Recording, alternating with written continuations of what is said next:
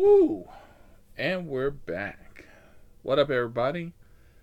Old boy DC um, coming to you for one of the most bingeable podcasts on the net. Of course, available exclusively on iTunes and Google Play. I know, cheap pop. So we're going to dive right into this because we're probably going to make this one of the best and one of the shortest ones we've got. Sticks and stones, is my old uh, as old Mama DC used to say, I can break your bones, but words can never hurt me. It's 2019. Words can definitely hurt. You know, now we've got the advent of social media and you know, people say shit all the time and other people get butt hurt and, you know, whatever. I get a ping. Ping. So I show up to this location in the South. And I know I make a lot of jokes about, you know, big people are hard to kidnap, eat more cake. Yeah, that's absolutely true. But it's also true if you know and I know that your big ass needs a fucking XL, don't order the Subi baby because we cozy. It ain't an XL, it's an economy. All right? And don't even get down to the point of telling me to kiss your big ass because your big ass can't get in the motherfucking car. That ain't my problem. And no, you are not putting your big ass up front. Fuck up my shocks, fuck up my seat. I ain't got no room to shift. I ain't got no room to drive. And I don't want to be smelling you. All right? I'm just putting it out there. The seat only goes up so far. I'm not taking the seat out. We're not making concessions to give you a better ride. I'll move the seat up as far as it can go. Granted. I will go so far as to take certain routes, whatever. But we're not removing the seat. And if you can't get your big ass in there, then you and I both know that you should have just called the motherfucking XL. Don't sit there and tell your boy DC to kiss your ass because, you know, I don't join that club. Not at all. Not at all. But words. Some words hurt, some words do not. That that didn't hurt. That was me up front trying not to laugh my ass off as I'm sitting there watching you trying to play Tetris getting up in here and then you looking at me saying, "Are you laughing?" No, in the back of my mind, I'm like, yeah, I'm fucking laughing because the shit is funny. The fuck you think you were gonna get your 400 pound ass up in my car and you can barely clear the fucking door? Shit. But words. Working down south has given me a immediate appreciation for words. I get a ping. Ping. And, you know, oh, I get to go to an embassy. Yeah. That call got canceled when I showed up on the doorstep, and you expect me to go through security, and they're looking at me like your party needs to meet you outside, and I'm calling you, and you're not answering. Swipe left call gets canceled. And then you want to call Rideshare Central and then call me an asshole because I don't want to come on the foreign soil, have my car torn apart, show my ID, and then what? Put everything back in my damn car, come pick you up, and then have you go about two miles for $8? No. Not happening. Call me an asshole, but you know what you're going to be calling? You're going to be calling another motherfucking ride share. Not going through it. Save this whole process by you walking out the front gate, standing on the corner, and then I can pick you up. Nobody I know who does this business is going to what? Have to get out their car in the middle of a monsoon, open up every door, let you strip the car down, and open up my hood, right? Yeah, no. Mm, too much. Not happening. Swipe left Next call. Ping. Right. So I get this ping. And the young lady that I got to pick up, you know, nice lady, very nice. You know, she sends me all this information, as we've heard. I normally don't check the text messages. I rarely answer the phone calls, but, you know.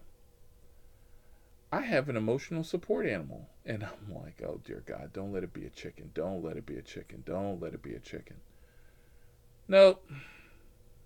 One of the nicest people. You know, she gets in the car, she's got her little dog, and she puts down a towel, puts the dog on a towel, and then, you know, she's like, Can you roll down the window? No, it's a monsoon outside. This is leather. We're not getting it wet. I don't care whether or not I can clean it or not because guess what? I don't have the time to clean it. When I drop your ass off, I'm probably going to get another ping.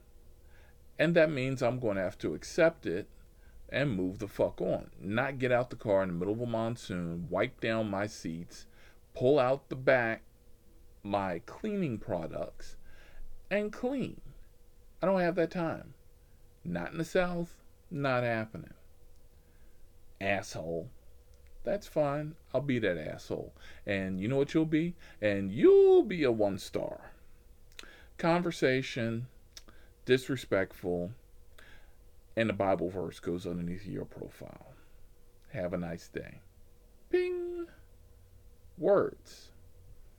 As we always say, words hurt the mer- the most. You know, advent of social media, yada yada yada. Get a ping. Ping. and now, now I'm just gonna put this out there. Working in the South has been a this is your life DC and making me go through all my old haunts, all the old places where I've been, all the bad decisions that your old boy DC has made come back rushing and make him think as he's driving down the road.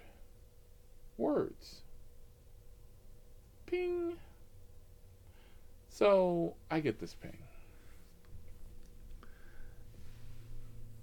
And I go to pick up this lady.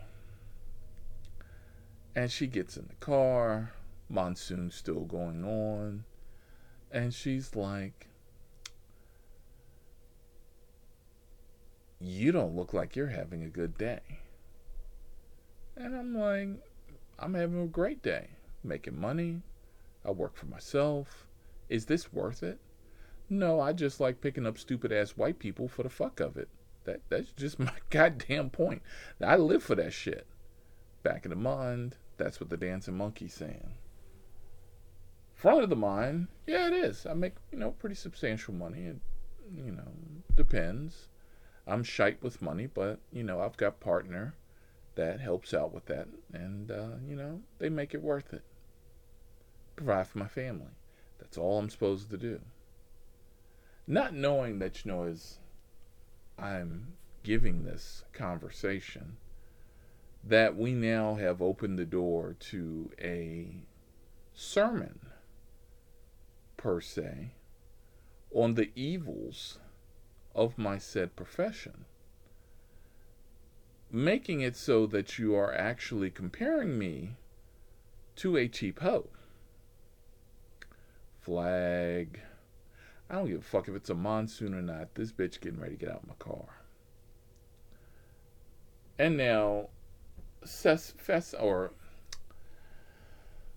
assessing the situation as this woman is railing against getting into privately owned vehicles with people who are no more or no less the equivalent of a jitney, which is an illegal cab. Um, and of course, I'm back there looking at myself in the back of my mind. I'm like, but a ride share to go across town at a good clip for a good fare and you're going to what give me the lesson of morals about the evils of rideshare. So you're going to spend money.